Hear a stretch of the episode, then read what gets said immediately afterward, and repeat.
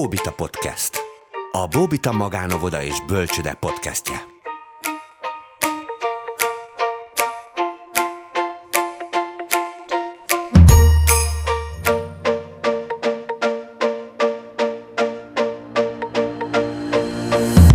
Szeretettel köszöntök mindenkit, Deri Gábor vagyok, ez pedig a Bóbita Podcast következő felvétele. Mellettem ül Adamik Melinda, közösen köszöntünk benneteket, és szeretném felhívni a figyelmeteket, hogyha még nem tettétek meg, akkor iratkozzatok fel a csatornánkra.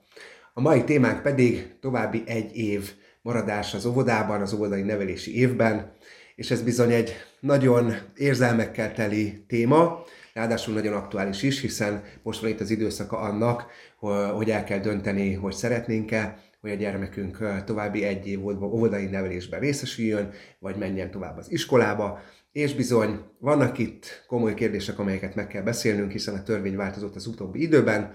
Hozzád fogok fordulni, Melinda, itt rögtön az első kérdéssel, hogy mivel nagyon sok érzelem van ebben a kérdésben, és a szülők nagyon nem tudják, főleg a törvényi változások után, hogy egyáltalán mi a helyzet ebben a kérdésben, hogy maradhat-e a gyerek még óvodában, mit kell tenni ahhoz, hogy maradjon, mi történik akkor, hogyha marad, ugye nagyon sokan félnek attól, hogy megbélyegzik a gyereküket, hogyha ők még egy óvodai évben marad. Úgyhogy az első kérdésem, hogy hogyan tudnánk egy picit rendbe tenni a szülőknek a fejében ezt a témát egyáltalán, nagy általánosságban, hogy további egy év maradás az óvodai nevelésben. Nagyon összetett ez a kérdés, és azt hiszem, hogy avval kell kezdenünk, hogy először is a törvényi vonatkozást elmondani. Mert hogy 2019-ben módosult a köznevelési törvény azon vonatkozása, hogy az a gyermek, aki adott év augusztus 31-ig a hatodik életévét betölti, ő tanköteles, tehát iskolába lép. Ezzel egyidejűleg az óvodák, az óvodapedagógusok elveszítették azt a kompetenciájukat, hogy ők tulajdonképpen véleményezhetnék azt, hogy a gyermek iskolaérett vagy éretlen. A fejlettséghez szükséges tények megállapítása tulajdonképpen nem történik meg jelenleg. Tehát úgy kerülhet be egy gyermek az iskolába, hogy az óvodapedagógus nyilván hivatástudattal rendelkezik, és a gyermek érdekében elvégzi a megfelelő és szükséges vizsgálatokat, de ezt köszöni szépen senki nem kéri most már tőle. Tehát az egyetlen kulcs tényező és a döntés az a szülő kezébe került a törvénymódosítással. Ez Nyilván nekünk is volt ebben felelősségünk, és, és tettük a dolgunkat, hiszen ahogy a gyermek a családban eltölt éveket, úgy az óvodában is van, aki három, van, aki négy évet tölt el. Tehát napi 7-8, sőt, van, aki 9 órát is bent van, nagyon jól ismerjük azokat a gyerekeket, akikről döntést kell hozni, hogy ő az iskolába lépéshez szükséges fejlettséget elérte tehát milyen lesz az iskolai beválása, egy sikerélmény-orientált, zöggenőmentes iskola kezdésre lehet ezt számítani, de ennek így vége, tehát nem szólhatunk bele. Egyedül a szülő dönthet. Igen, de hogyha kezdjük akkor szakmailag, hogyha megközelítjük ezt a kérdést, tehát vannak iskolaérettségi bevált módszerek, iskolaérettségi vizsgálatok. Igen. Hogy hogyan tudnánk megfogalmazni azt, hogy mitől iskolaérett egy gyerek? Nyilván ismerjük a kérdéseket, rengeteg szempontot kell figyelembe venni, de hogyha nagy általánosakban elmondod, hogy mitől iskola érett egy gyerek, mitől tudja a szülő azt, hogy igen, azért a gyerekem már érett az iskolára, vagy még nem. Hogyha mondjuk nem kap megfelelő tájékoztatás az óvodában, hiszen abból, amit mondasz, ugye az van, hogy sok helyen nem adnak megfelelő tájékoztatást erről. De a szülő mit lát, amiből leszűrheti, hogy vajon el kell -e gondolkodni azon, hogy maradjon a gyerek még egy évet? Én mégis azért avval kezdeném, és nagyon buzdítom a szülőket arra, hogy azt a bizalmi kapcsolatot, ami, ami nyilván meg kell legyen egy pedagógus és egy szülő között, azért azt a gyerek érdekében érdemes az utolsó percig értékesnek vélni, és kikérdezni az óvodapedagógus véleményét. Nyilván, ha ő bármilyen okból kifelé ezt elutasítja, és nem, nem adhat támogató, ö, alátámasztó dokumentumokat szükség esetén a családnak, az, az egy másik kérdés, de abban az esetben, ha a szülő legalább leül, és egy fogadóra keretében átbeszéli a gyermek, gyermek előmenetelét, fejlettségét, azért az azt gondolom, hogy nagyon-nagyon sokat fog segíteni, és tényleg valóban a gyereket szolgálja. De több rétű, tehát mindent végigmondani úgy sem tudok, hogy, hogy mi az, ami a legfontosabb, hogy a kognitív területeken elvárt egy csomó dolog, amit mondjuk tudnia kell. Ez nem elég, mert kognitív területen általánosságban nagyon-nagyon jó képességűek a gyerekek, és és működik. Ami most így a megállapításhoz hozzátartozik, hogy a, az érzelmi érettsége, valamint a szociális érettsége több kutatás is kimutatta, hogy ez, ez alább marad a mostani iskola érettségi mutatók szerint a gyerekeknél. Tehát nem, nem, enged, ez, hogy, igen, hogy nem engedhetjük el azt, hogy mondjuk ő képes egy közösségben jól boldogulni, beszédfegyelemmel rendelkezik, tud kapcsolódni a társaihoz, kivárással, valamint monotónia tűréssel, tehát meg tudja várni, míg mindenki esetlegesen sorra kerül, és elmondja azt a feladathoz kapcsolódó saját véleményét, meghallgatja az ő versmondását. Ezek mind olyan fontos tényezők, ami nélkül nem lehet egy 20-30 fős iskolai légkörben mozogni.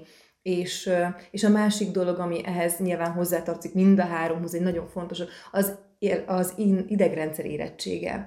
Tehát az viszont mérhető, az megint azt gondolom, hogy szakemberekhez, ha fordul egy család, akkor elég jó képet kaphat arról, hogy az idegrendszeri érettsége milyen fokon van, egyszerűen szükség van-e még valamilyen megtámogatásra, vagy, vagy teljesen rendben van, és az életkori sajátosságaihoz képest ő, ő egy megfelelően érett idegrendszerrel rendelkezik. De az érzelmi vonalat sem szabad egyébként elbagatelizálni, igen, vannak nagyon-nagyon sok esetben jellemvonások, hogy ő egy picit szenzitívebb, egy picit szorongóbb, kevésbé olyan oldott a közösségben, érthető és elfogadható, hogy ilyen gyerekek is voltak, lesznek. De amikor a kudarctűrő képessége, vagy egyáltalán nem, nem tud kibontakozni és kapcsolatokat teremteni, és érzelmileg ő elutasítja az iskola gondolatát is, ott abszolút azt gondolom, hogy nincs is miről beszélni. És vajon szétválasztható a, a gyerek elutasítottsága a szülő elutasítottságától? Nyilván mi vagyunk a tükör, hallja esetlegesen a gondolatainkat. Tényleg tudom, hogy nagyon tapintatosan kezelik ezeket a szülők is, ezeket a témákat otthon, de a rezgéseit is érzi a gyerek a szülőnek. Tehát, hogyha ő bizonytalan, kételyek vannak benne avval kapcsolatban, sőt, kapásból még a szülő sincsen kész erre a, a folyamatra, a döntés meghozatalára, akkor ez biztos, hogy a gyereknél is zűrzavart fog okozni. Ugye, mert azért ez a megbélyegzés, amit a szülők sokszor hisznek ezzel kapcsolatban, hogyha a gyerek tovább marad egy évit, évet az óvodában, akkor ő butább lesz, akkor őt megbélyegzik, akkor ő rosszabb képességű, mint a többiek. Azért ezt tudjuk, hogy ez nem így van. Korán sem, és, és nagyon, nagyon rossz ezekben a tévhitekben elmélyülni, főleg miután közel fél év, ha összetesszük a két pandémia miatti lezárási időszakot, közel fél év egy középső és egy nagy csoportból is összességében kimaradt a gyerekek fejlesztésében, amit nyilván a pedagógusok szakértelemmel, odafigyeléssel, tudatosan felépített szakmai munkával végeztek volna. Tudom, hogy rengeteg energiát tettek bele otthon a szülők is, és mindennel megpróbálták kárpótolni azokat az időszakokat, ami fejlesztés nélkül zajlott, de de bármennyire is ez a szociális, az érzelmi és természetesen a kognitív területekre is hatással volt. Tehát ne ahhoz ragaszkodjunk görcsösen, hogy jaj, mit fog mondani a szomszéd, jaj, bizonyára az én gyerekem is van, és majd boldogul, majd megszokja. Nem feltétlenül a megszokásról van szó. Egy nagyon teljesítményorientált helyzetbe kerül be, ami, ami más elvárásokat fog kívánni tőle, és hogyha ebbe az elején kudarc halomra kudarc éri, akkor ez egy nagyon hosszú távú rossz, rossz kihatással lesz a tanulmányaira, az iskolához, a tanuláshoz való hozzáállására. Nem, nem ez az eredményes. Nagyon komolyan át kell gondolni, és tényleg összerakni azokat a tényezőket, hogy rengeteg segédlet van elérhető az interneten, a pedagógusok tartják mindenfelé a szülői tájékoztatókat arról, hogy mik azok, amiket érdemes észrevenni, és hogyha olyan területeken van esetleg lemaradás, sőt több olyan terület van, ami érintett, és még nem alakult ki bizonyos fejlettsége, dominanciája, a téri tájékozódás, az időbelisége a gyereknek, akkor ezeken nagyon-nagyon komolyan érdemes elgondolkodni, hogy az a plusz egy óvodai év, gondolkodhatnának úgy is a szülők, hogy nyert óvodai év legyen. Igen. És a gyereknek a, a boldog, kiegyensúlyozott iskola kezdéséhez egy olyan támogató évet szerez. Nem, nem érzem itt azt, hogy most ő valamiről lemaradna, hova kell rohanni, rohan az egész világ, rohan a társadalom, mindig mindent siettetünk. Ha egyszerre nem alakult ki mondjuk a szobatisztasága három éves korára, akkor nyilván az idegrendszeri érettsége valahol, valamilyen szinten majd még későbbi jeleket is fog mutatni. Tehát nem siettethetünk úgy dolgokat, ami, ami nem a, a fejlődési ütemének megfelelő. Ugye én sok esetben láttam azt, hogy gyerekek, a, ugye, hogy mikor született a gyerek, ennek is jelentős külön, vagy fontossága van, mert megvan, hogy mikor van az, hogy ő évesztes lesz, és automatikusan akkor marad ugye még egy évet de amikor az a pici gyerek, aki még az utolsó abban a hónapban született, amikor még éppen, hogy neki menni kell, és bekerül egy iskolába, ahol már több olyan osztálytársa van, aki viszont maradt egy évet az, oszt, az, az óvodában, akkor óriási különbség lesz eleve korban a gyerekek között, és ezt a versenyhelyzetet nagyon megbillenti, hogy ő eleve picike, és a többiek meg már még egy évet maradtak, tehát még egy évvel idősebbek az első osztályban, mint ők, ez óriási különbséget is tud szülni a kettő között. Tehát, hogy talán ez is egy olyan szempont, amit érdemes figyelembe venni, hogy az a gyerek hány éves, és hogy, és hogy vajon mennyire van ő felkészülve arra, hogy egy sokkal idősebb közösségbe fog bekerülni, mert ez is elképzelhető. Így van. Én azt gondolom, hogy a hiba az egészben ott van, hogy azok a gyerekek, akik mondjuk tavasszal születtek, nagyjából onnan, ilyen április környékétől szoktak gondolkodni a, a családok is, meg nyilván így az óvodapedagógusok is onnantól kezdve érzékelnek, hogy tavasztól az augusztus 31-ig született gyerekeknél, hogy érdemese még a plusz egy évben gondolkodni.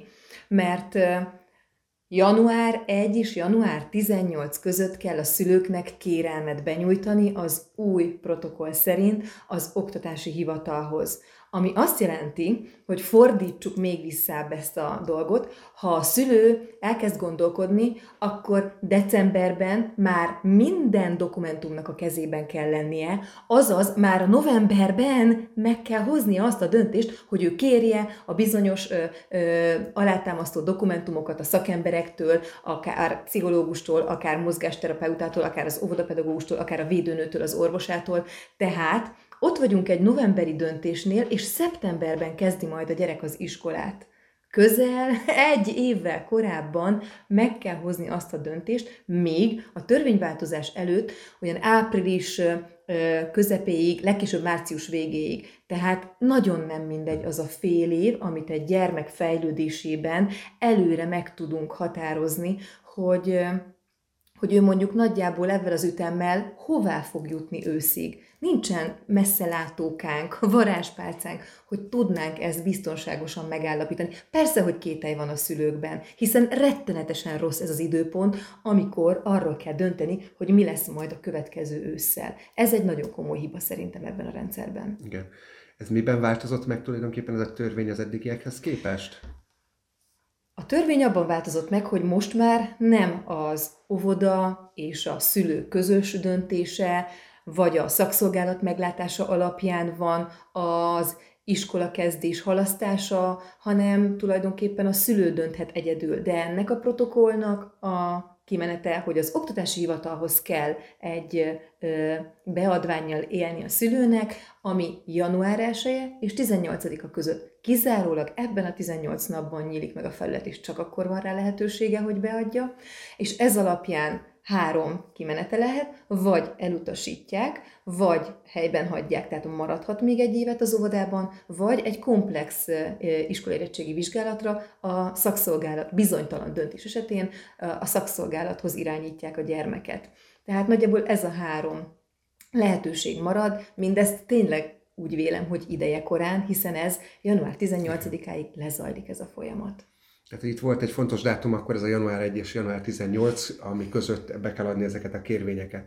Ugye néztünk statisztikákat ezzel kapcsolatban, tehát a, a tavalyi év volt ez a próbaév tulajdonképpen, mert akkor derült ki, hogy hogyan működik ez a rendszer. Látjuk, hogy azért nagyon nagy bürokrácia van, tehát tulajdonképpen papírgyártás van, be kell adni ezeket a, a, a dokumentumokat, és hála Istennek közel 50% az, amit a beadás után el is fogadnak azonnal. azonnal.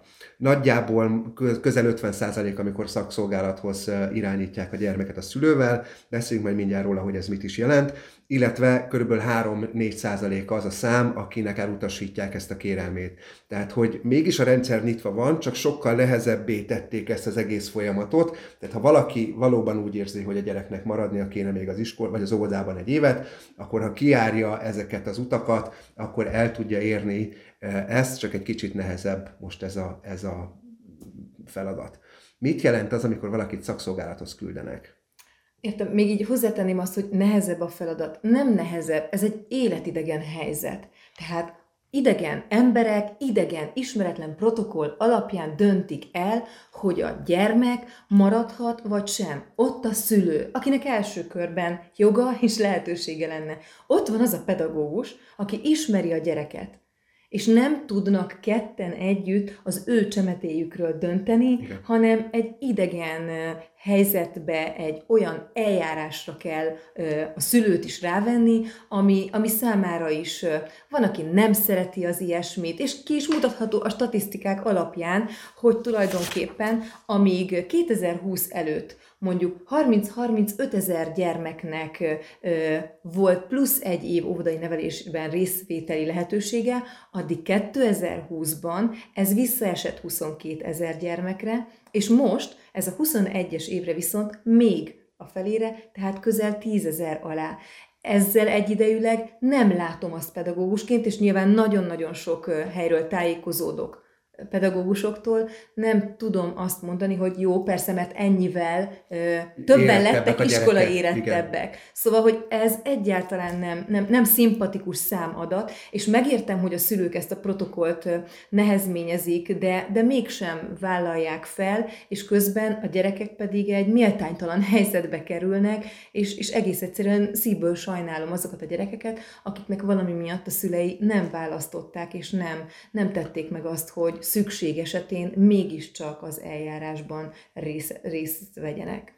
Igen, ennek nyilván van egy része, amit mondasz, hogy a szülő nem vállalta fel. Szerintem ennek egy komoly része abból is adódik, hogy nincsenek megfelelően tájékoztatva a szülők. Nem találnak olyan kezeket, amikből ők kapaszkodhatnának, nem találnak olyan információt, amely segítené őket, vagy egy jó pedagógus, aki azt mondja, hogy már pedig ennek a gyereknek mégiscsak jó lenne, maradna. Mit tudnak mondjuk a pedagógusok tenni azért, az óvodapedagógusok, hogy ezeket a gyerekeket támogassák abban, a szülőket támogassák abban, hogy a gyerek maradjon még egy évet. Tudom, hogy jogilag nincs semmi lehetőségük. Nem, nincs. Hova a... fordulhat a szülő, mit tehet?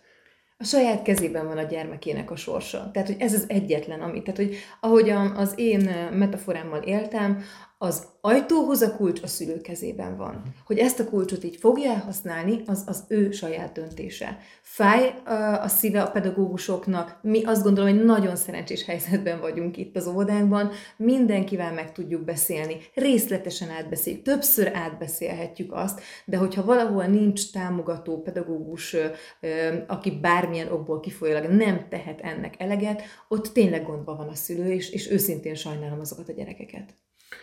Igen. Mit, nézzük akkor a folyamatot, jó? Igen. Tehát, hogy akkor hogyan néz ki ez a folyamat, a szülőnek mi a dolga?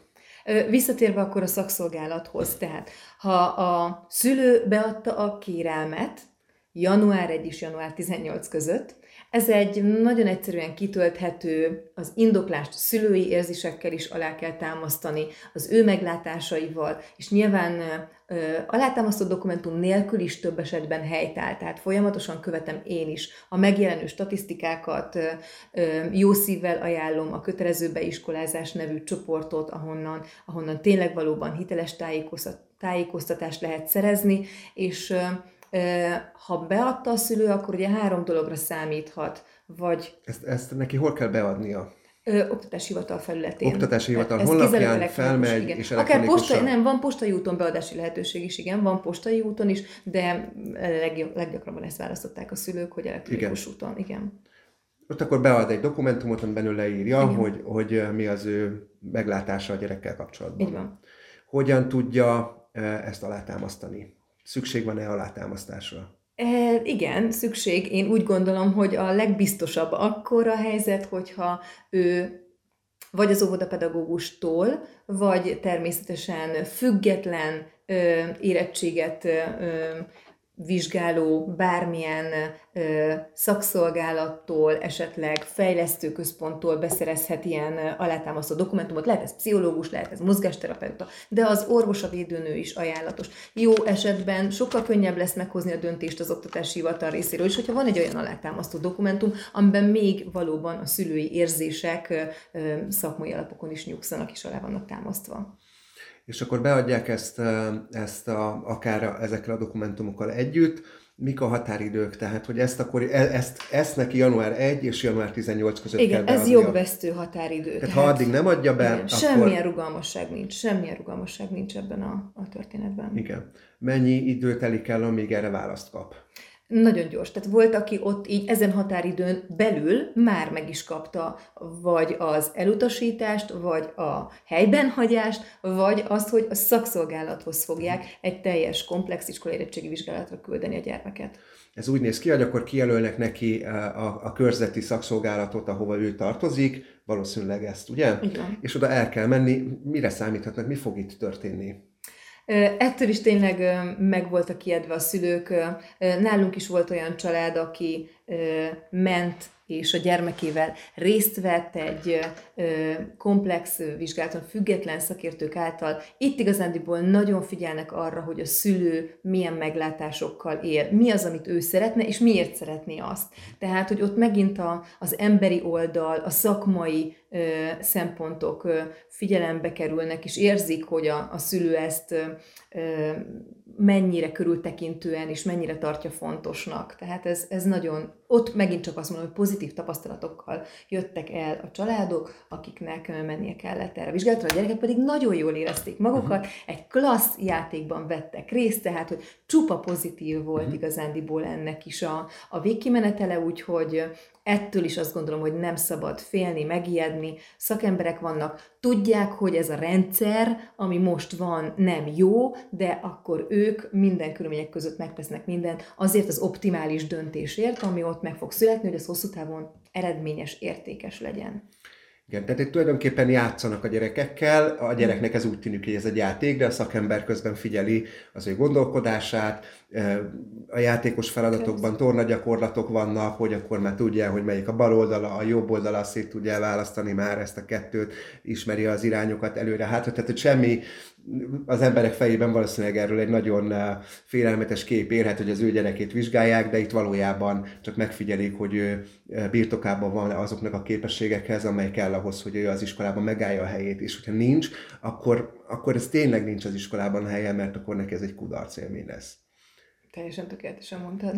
Ami ugye még a szülőknek a fejében ugye a megbélyegzés témája, még ezt ide kapcsolnám, mert hogy valamilyen papírt fognak erről adni, és itt két kimenetel lehet, ugye. Az egyik az, hogy kap egy SNS kódot, így hívjuk ezt a szakmában, a másik egy BTMS kódot a gyerek. Hogy mesélnél erről egy picit, hogy ez mit jelent, és hogy miért nem kell ettől félni. Ö, nem, igazándiból itt ebben az esetben még szó sincs erről, tehát hogy itt egy konkrétan egy iskolai érettségi vizsgálat zajlik. Tehát, hogy itt megállapítják azt, hogy egyébként azok a, a fejlettség szint, amivel ő rendelkezik, az így elegendő-e az iskolába lépéshez. Ezt megelőzőlegesen lehet és lehetett olyan vizsgálatokat kérni, ami, ha, ha tényleg egy nagyon komplex problémával állunk szemben, akkor mondjuk a, a beszédfejlettsége, vagy esetleg valamilyen mozgás probléma volt, mondjuk mozgáskoordináció, de tényleg a, a, ha, ez egy összetette probléma, akkor ezt ezt megelőzőlegesen lehet kérni a szakszolgálattól, akár szülő kezdeményezésére, akár az óvoda kezdeményezésére egy, egy szakértői vizsgálatot. És ott viszont kaphat ö, ö, beilleszkedési tanulási magatartási nehézségek BTMN uh-huh. kódot, valamint sajátos nevelésigényű SNI kódot. Nyilván ebben az esetben viszont ez az egész folyamat sokkal könnyebben ö, lejátszható, hiszen akkor a gyermek megkapja könnyebben a plusz egy óvodai évet, mert megalapozott oka van az ő maradásának. De nagyon-nagyon sok esetben egyáltalán nincs szükség arra, hogy ezt korábban kezdeményezni kelljen, és mondjuk ö, ö, kóddal rendelkezzen a gyerek. Tehát aki mondjuk egy ilyen vizsgálatra megy, ami a január 1 és 18 közötti időszakban kerül beadásra, ott szó nincs arról, hogy mindenképpen kódot kap a gyermek, hanem egész egyszerűen az a beadott dokumentumok alapján is megalapozottnak tűnhet, hogy ő még egy évet, ha óvodában tölt, akkor lesz neki eredményes és sikeres az iskola kezdése. Jó, a, lesznek gyerekek, akik mennek. Még egy kérdés, bocsánat, ide vissza. Tehát, hogyha menet közben azt látjuk, hogy beadtuk ezt a kérvényt, és a gyerekünk fejlettsége megugrik, hiszen ezek pillanatok alatt megtörténnek a kicsi gyereknél, tényleg, hogy hetek, hónapok alatt óriási fejlődésen mennek keresztül. Mi történik akkor? Nincs semmi, nem történik. Tehát, hogyha ő egyszer megkapja január közepére, legkésőbb január végére azt a dokumentumot, hogy ő plusz egy óvodai nevelésben fog részesülni, ennek sincsen, tehát peres eljárásban lehet akkor a szülőnek élni ebben, nem, nem sok pozitív tapasztalat van ez ügyben. Igen, előfordulhat, hogy, hogy robbanásszerű fejlődésen megy keresztül, és, és értékes lenne átgondolni ezt a folyamatot, de erre nincs lehetőség egész egyszerűen a törvény értelmében, és arra sincs lehetőség, és nincs benne rugalmasság, ami viszont borzasztó, hogy mondjuk esetlegesen a későbbi időszakban egy családtag elvesztése, egy bármilyen olyan életkörülmény, élethelyzetben való változás, ami miatt így nagyon nem lenne ideális még egy ilyen váltás, és ott kéne éppen elgondolkodni azon, január 18 után, hogy maradjon még egy évet, mert olyan dolgok történtek, arra sincs lehetőség. Nagyon nehéz helyzetbe szorítják így a családokat. Igen. Egyáltalán nincs a fókuszban a gyerek ebben az esetben. Én, én a, a, azt a szakmai álláspontodat szeretném, bízom benne, hogy óvónénik is hallgatják eh, ezt a műsort, hogy amikor ők látják, akkor hogy hogyan tudnak segíteni ebben. Ti hogyan szoktatok, amikor egy szülő elzárkózik ettől, és azt mondja, hogy már pedig a gyerekem menjen iskolába, és látunk azért sok esetet, amikor ez nem feltétlenül jó döntés, mert a, a pedagógus látja, hogy a gyerek még nem érett erre. Érdemes ebbe belemenni a gyerek érdekében? Ti hogyan, ti hogyan álltok ehhez hozzá? Én mindenképpen azt képviselem, hogy a mi hivatástudatunknak a része, hogy fel kell vállalni nehéz helyzeteket is. Tehát, hogyha ezt itt nem mondjuk ki, és látjuk, van hozzá szemüvegünk, van hozzá végzettségünk és képzettségünk, akkor az nem vezet semmi jóra. Mert mindenki nyugodtan tegye párnára a fejét, és mondja el. És azért azt gondolom, hogy az a bizalmi kapcsolat, amit évek alatt felépít egy, egy óvodapedagógus a családokkal, azért az, az megengedi azt, hogy most ebben az adott időszakban, amikor a döntés meg kell, hogy szülessen, most mi azt látjuk, hogy nagyon nem mindegy, hogy hogyan kommunikálják ezt a pedagógusok, lehet ezt jól, kevésbé jól és nagyon jól is kommunikálni. Ezen van a hangsúly. Mert hogyha azt látják, hogy ebben csupa empátia van, és abszolút a gyerek érdekeit szem előtt tartva mondja ezt el a kolléga, hogy, hogy mit lát helyesebbnek, és mondjuk el is mondhatja a kolléga, akkor én azt gondolom, hogy meg kell fontolni a szülőnek, és, és nyilván ezt így dokumentálni kell, hogy mi mindent megtettünk annak érdekében, hogy, hogy az a döntés szülessen, de hogyha ez a szülőnél mégis másként,